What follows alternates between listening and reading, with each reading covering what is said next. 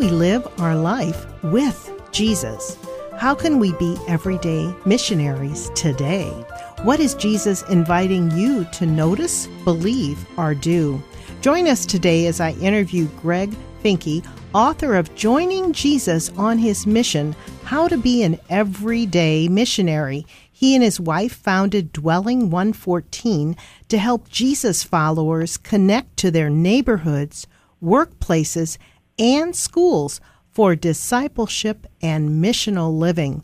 This is Kay Meyer, president of Family Shield Ministries, and your host for today's program.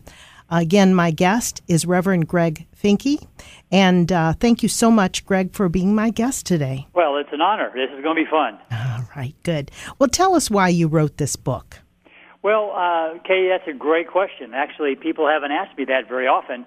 Uh, why I wrote the book was because I was running into lots and lots of folks that uh, so badly wanted to, you know, be a part of, of the Great Commission, wanted so badly to act on the things they heard about in sermons and in various Bible studies or maybe the occasional evangelism uh, conference, and yet uh, they just really felt like they didn't know enough or that they might fail or that they might be rejected. And and uh, the more the more I um, myself uh, began to uh, not just talk about evangelism but actually connect with people that didn't know Jesus or didn't know Jesus very well, we found that Uh, some of the simplest things were the most important, and uh, relationship, friendship, trust, um, not being in a hurry, you know, having conversations over time.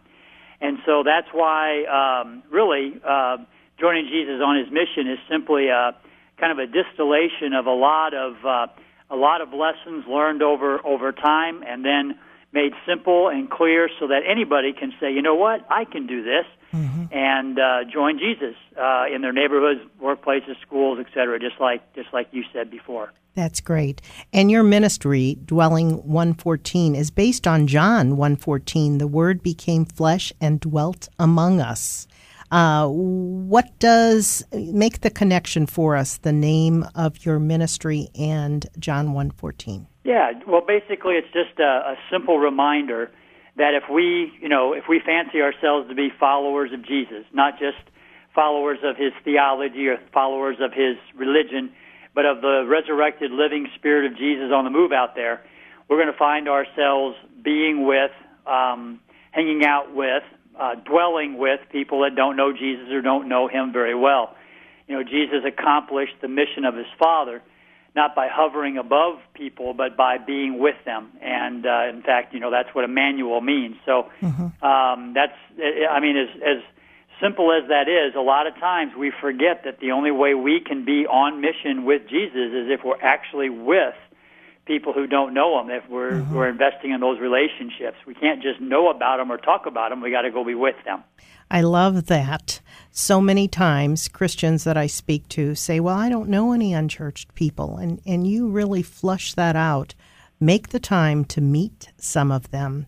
And you and you talk, uh, you, you kind of open up that uh, book and conversation with asking the question, how is Jesus messing with you? Or what is he up to in your life? Explain that a little more, because I think that it's really good for us to think through those questions so that we can think about how we might relate to someone else or how God is working in our lives.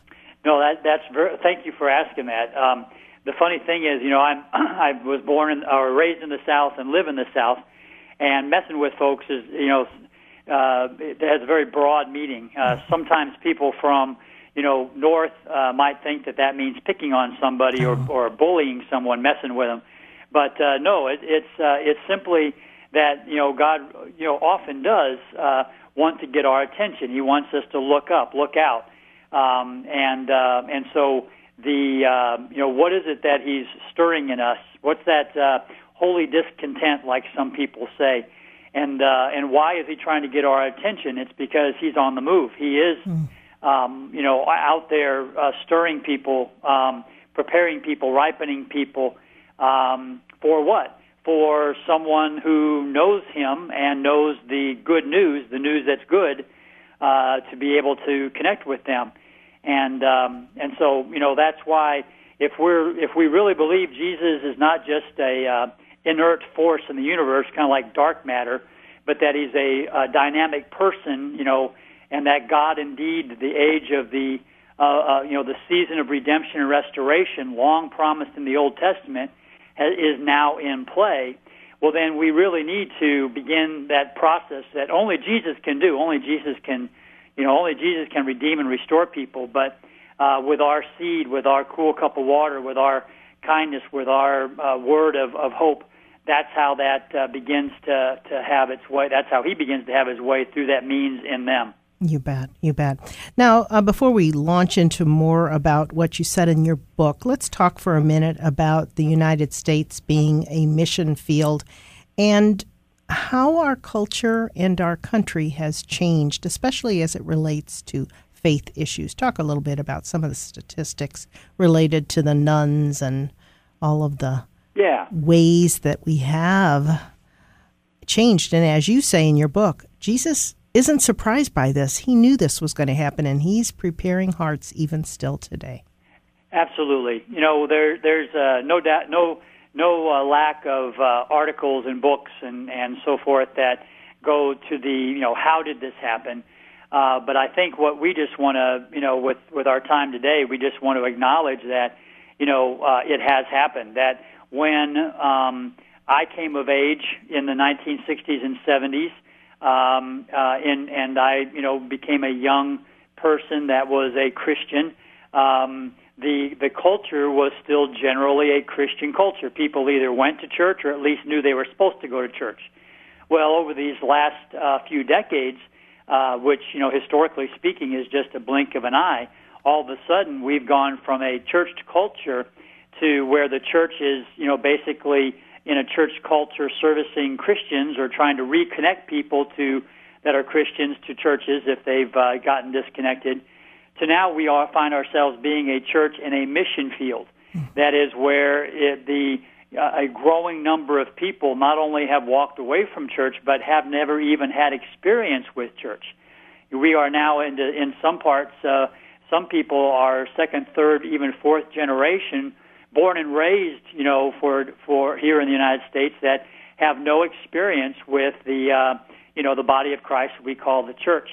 So now the question for us is, how do we be a be a church that finds itself in a mission field, and now we are preparing our people uh, not just to go out and be good Christian citizens, you know, with along with all the other Christian citizens out there, but how do we help them to be uh, followers of Jesus and missionaries Uh, in a culture that needs him so badly?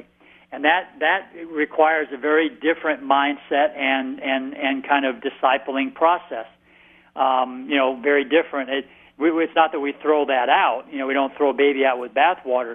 But in addition to knowing, you know, the basics of doctrine and how a church uh, functions and what's my role within the church as it's gathered, now we have a, a, a real need and opportunity to disciple people.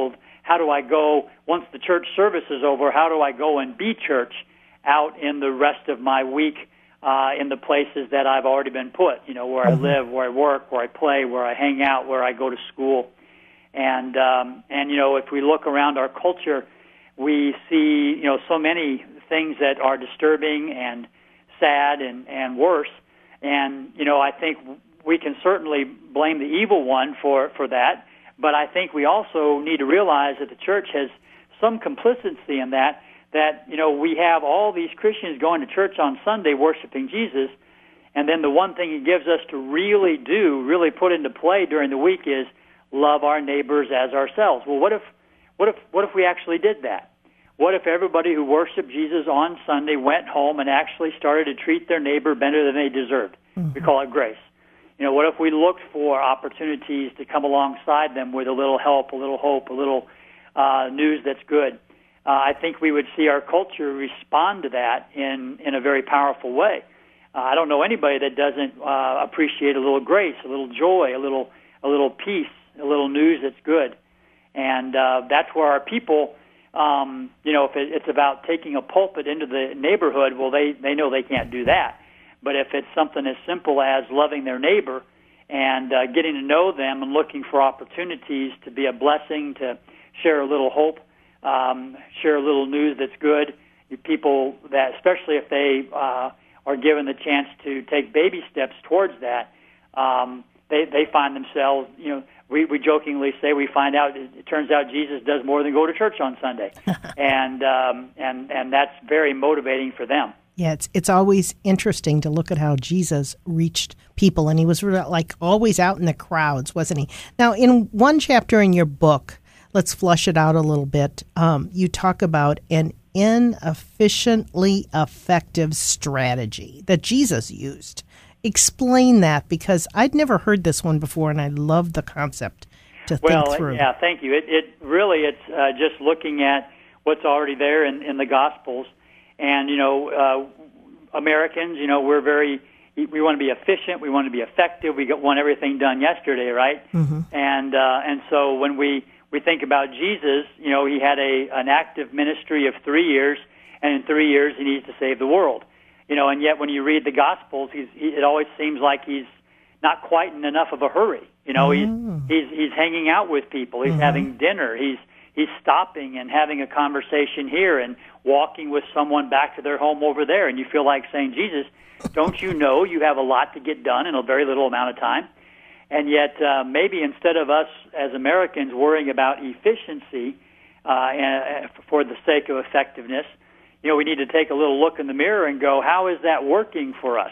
How is that efficient way of going about relationship working in terms of outreach and discipling? And, you know, we got to admit, it's not working very good. Um, around the rest of the world, they seem to be rocking and rolling as far as the gospel and discipling. And in the West and in America particularly, we are losing ground at a at a, at a startling rate. And so when we look at what Jesus was doing, he, in fact, was not very efficient in his time. He spent a lot of time with people, in conversation, at, at meal, um, you know, uh, stopping here, uh, going with someone there. And yet in that, uh, he obviously was establishing the kingdom of God and releasing the kingdom of God. And um, instead, you know, so instead of us violating his uh, uh, his uh, example, uh, maybe we should imitate it. Mm-hmm. And indeed, uh, that that inefficiency of relationship, you know, we you, you have to spend a little time. It, it doesn't all happen overnight. Um, you don't get to be in charge of how the relationship progresses. That inefficiency but happens to be the most effective way to actually see um, the reality of the gospel shared between human beings in relationship and, and conversation and interaction over time. And um, so, yeah, it, it may seem inefficient, but it is the most effective way to actually engage the mission of God in the places we've been put, and, uh, and, and of course, with whom we the, the people we with whom we've been put. So use some of Jesus' strategies, what he has shared, for our opportunities for witnessing. I want to um, make a few announcements, and then we're going to come back and continue talking about Greg's book, Joining Jesus on His Mission, How to Be an Everyday Missionary. Today, Family Shield is giving away the booklet, Live the Six, Being an Everyday Missionary. To request a complimentary copy, call the Family Shield Response Center, one eight seven seven, two five zero, eight four one six, or email us at witness two family at gmail dot com. Please make sure you give us your complete name and address when you call or write. The Family Shield radio program airs on more than fifty radio stations each week throughout the United States and is also available through our podcast. We are a listener-supported ministry. We invite your prayers and support. If you'd like to support us, send a gift to Family Shield Ministries, P O. Box two three zero zero one five, Saint Louis, Missouri six three one two three. You can also donate on our website at w w w dot family shield ministries dot com. If you're a Thrivent Financial member, you can designate your Thrivent Choice dollars to support Family Shield Ministries. Go to w w w dot thrivent dot com slash Thrivent Choice or call Thrivent at one eight hundred, eight four seven, four eight three six, and one of their employees will help you. Remember, you choose, but Thrivent gives the gift. Why not put Family Shield Ministries into your will or estate? Most people want to give the majority of their assets to their family, but many also put a favorite nonprofit ministry into their estate to receive five or ten percent of it. Family Shield's estate program is entitled Generations Legacy. Your gift will allow us to continue the ministries for many generations and beyond your lifetime. For more information, contact us at witness to family at gmail dot com. Thanks again for listening to Family Shield and for your prayers. Learn more again at w w w dot family shield ministries dot com. This is Kay Meyer, host for today's Family Shield program. Thanks for listening. Now I want to go back to my guest, Greg Finke, and we've been talking about his book, Joining Jesus on His Mission. Um, there is so much in this, and I know the time is just always challenging. An- another part of your book that I really loved was talking about the missional party. Mm-hmm. How do you do that? And explain to our listeners a little bit about some of the relationships that be- be- that grew out of a missional party in your neighborhood. Well, that that uh, again is a, a you know in some ways is a blinding flash of the obvious that you know if we're going to uh, get to know people and uh, and have unhurried conversations with them, we really um, have to kind of create a a uh, an environment where that can happen. Um, you know, otherwise, you know. weeks lead into months, lead into years, and all of a sudden we find that we've lived in the same, uh, you know, in the same place for, for years and years, and still don't know people that are within, you know, fifty yards of us. Mm-hmm. And so the uh, the missional party is simply creating an environment. It you know looks like a party. Might look, somebody might be an introvert, not not really feel comfortable, you know, having a bunch of people get together, and maybe they just. Uh, you know, have some baked goods and, and get to know people one at a time or something like that. But the whole point of it is is to put ourselves in position to be able to have some unhurried time with people, a little uh, proximity to them, um, some activity usually involving food, and uh, lo and behold, conversation begins to emerge. And if you do that every once in a while, not every week, not every month, but every once in a while, uh, then what we find is, you know, uh, friendship begins to emerge. You know, we... We become a neighborhood again. And people say, well, that's not evangelism. And I'm like, well, that's true. But what that does is it now creates, recreates the, the context where evangelism can happen much more naturally between friends instead of awkwardly between strangers mm-hmm, mm-hmm. that happen to live within fifty yards of each other. So one of your neighbors that comes over, maybe it takes a, a few weeks or months, but they start telling you about a challenge that they're going through in their life. Oh, yeah. So, I mean, this happened uh, relatively quickly. One of the one of the backdrops to this, uh, Kay, is that, you know, there's all kinds of uh, studies out there about the, um, you know, how, how relationally isolated and insulated Americans are. We are, by uh, many measures, the most, uh, you know, isolated, lonely people mm-hmm. on the face of the earth. Even though we, most of us, uh, many of us at least, live in, in very densely populated areas, uh, the way that we go about life in America causes people to be very alone. And uh, the the uh, you know the most recent survey information says that fifty-three percent of Americans have one or no one with whom they feel they can have a significant conversation. So that means half the people mm. we see every day uh, feel like no one gives a rip about what they think or what they want, they're struggling with or wondering about. So if we, you know, simply make ourselves available and get to know people and, and, and show ourselves, um, you know, even even begin to show some sense of care and approachability, um, you'll find yourself, um, you know, on the receiving end of somebody wanting to share what's going on in their life. Um, and when they do that, then, of course, we are in a much better place not to let loose everything we know about Jesus all at once. Mm-hmm. We call that the Jesus hose, kind of like, you know, spraying them down with everything we got all at once, but rather to offer them a cool cup of water of Jesus, just enough yeah. to, you know, quench the thirst that they've revealed to you.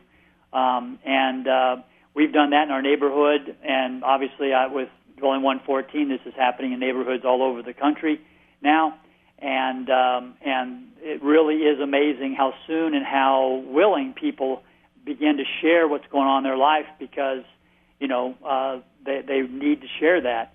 Um, and uh, we've had spiritual conversations with every one of our, uh, uh, every one of the households in, that live uh, right around us. We've prayed with them, um, not because we've uh, approached them and tracked them down, but because in the course of our conversations, Um, you know, these things are now the next right thing to do, and people have received that as we've meant it, namely as a uh, an expression of our care for them. We pray in the name of Jesus. We pray, you know, for them and with them, and um, you know that's just made, made a huge, huge difference. And the, every time that happens with your neighbors, now that's part of the stat, that's part of the new status quo.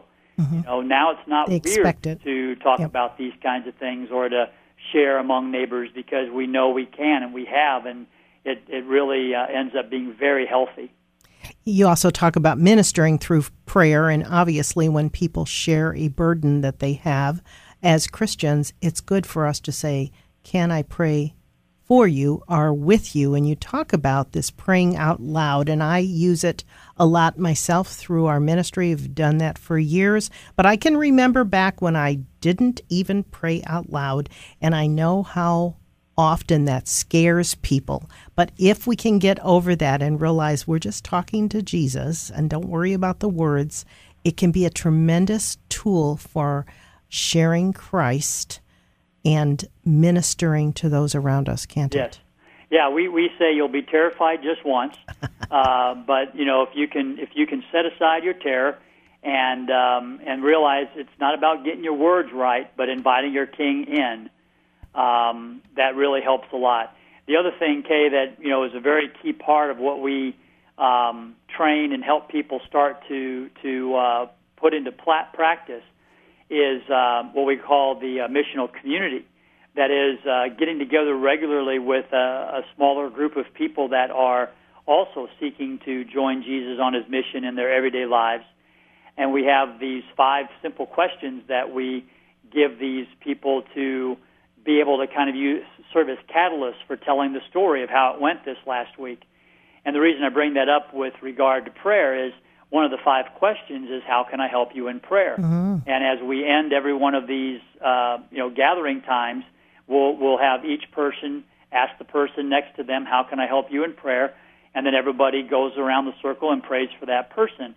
And again, that way we are getting some real live practice of praying out loud in a very, very safe environment uh, so that when we when God does give us the chance to pray with somebody, you know, in our neighborhood or our workplace or wherever, now it's not new and strange. We did this last Thursday night with our friends. Mm-hmm. Now I can I can ask that question because I'm used to asking it. Well, how can I help you in prayer? Yeah. And do you mind if I pray with you right now? Yeah, good. What are some of those other questions that you uh, have for your uh, missional communities? Yeah, well, in the book we unpack uh, five simple mission practices: seeking the kingdom, hearing from Jesus, particularly in the Gospels, where we see Jesus on his mission, um, talking with people, uh, doing good, and then ministering through prayer.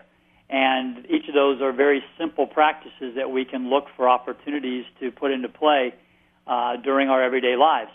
Then the five practices are simply five, I mean, the five questions are simply uh, questions that give us the opportunity to think about and, and tell the story of what happened when we you know, if we had the chance to put that practice into play. So, you know, seek the kingdom because, becomes, what did you see God up to out there this week? What was he showing you? What was he asking you to notice? What was he inviting you to believe or do? Um, you know, and, you know, some of the other ones like uh, uh, talking with people. Tell me about the conversations that you had this last week, especially with people that maybe were outside of your circle of, mm-hmm. of you know, of, of church. Um, doing good. You know, well, what good are we able to do? Uh, as you kind of think about what happened last week and you think about the week to come, uh, you know, how might God prepare in advance the good work that we get to do, Ephesians two ten. And if we have a place where we can kind of think about that and become a little intentional about that, well, then we find ourselves more regularly and consistently, um, you know, seeking the kingdom and talking with people and, and doing good and, and uh, ministering through prayer. Mm-hmm. And now we got all kinds of stories because uh, it turns out, like we said, Jesus does more than go to church on Sunday. He's kind of a busy fellow out there. Yes, he is. Yeah. Now, I, I hope we have enough time for this. You talked about reaching a drug dealer in your book, um, and I don't remember all the details, but just that he was a peaceful person. Do you? Can you yeah. quickly share what happened with that, so that we're not just looking for good people, we're looking for people that need Jesus? Yeah. Well, and, and, and the key to understanding that story was that was the, the person that was nearby. You know, we, we, we can't we can't uh, connect with people who don't want to connect with us, but we can, you know, uh, start to invest a little bit in people that seem open to us relationally, and those uh, people that, you know, uh, the Bible, Jesus talks in Luke ten, verse six about people of peace, you know, that, that there are whole people that Holy Spirit has prepared to connect with us, to receive our, our goodwill, to receive our peace, to receive, to be a person of peace, and to go ahead and invest in that person uh, with time and relationship. And in that particular case, that it was a drug dealer, um, and uh, and even though, you know, he obviously was breaking the law and a sinner, uh, well, uh, he still needed Jesus. And um, and likewise, you know, we may not have drug dealers uh, within, you know, uh, reach of our, our everyday lives, but who is there? You know, mm-hmm. what sinner is there that if with with if we just connect with them and, and say good morning and start, you know, start to give a chance to connect, and they seem to be open to that, um, what might what might happen if we just start to uh, pay attention, invest a little bit in that person relationally? And in this case, uh, that, that gentleman was receiving the good news of God. Wow. And, um, and his life was really uh, impacted by the good news of God. All right, good. Our time is up. My guest has been Greg Finke, his book, Joining Jesus on His Mission. Thank you so much, Greg, for being my guest today. You've been listening to Family Shield, a production of Family Shield Ministries. Its mission is to educate and equip people through the power of the gospel to know Christ, grow in His Word, and to strengthen individuals and their families.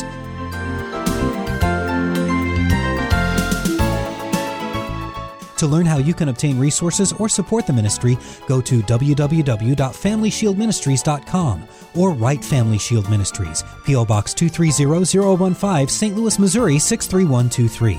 And tune in again next week for Family Shield.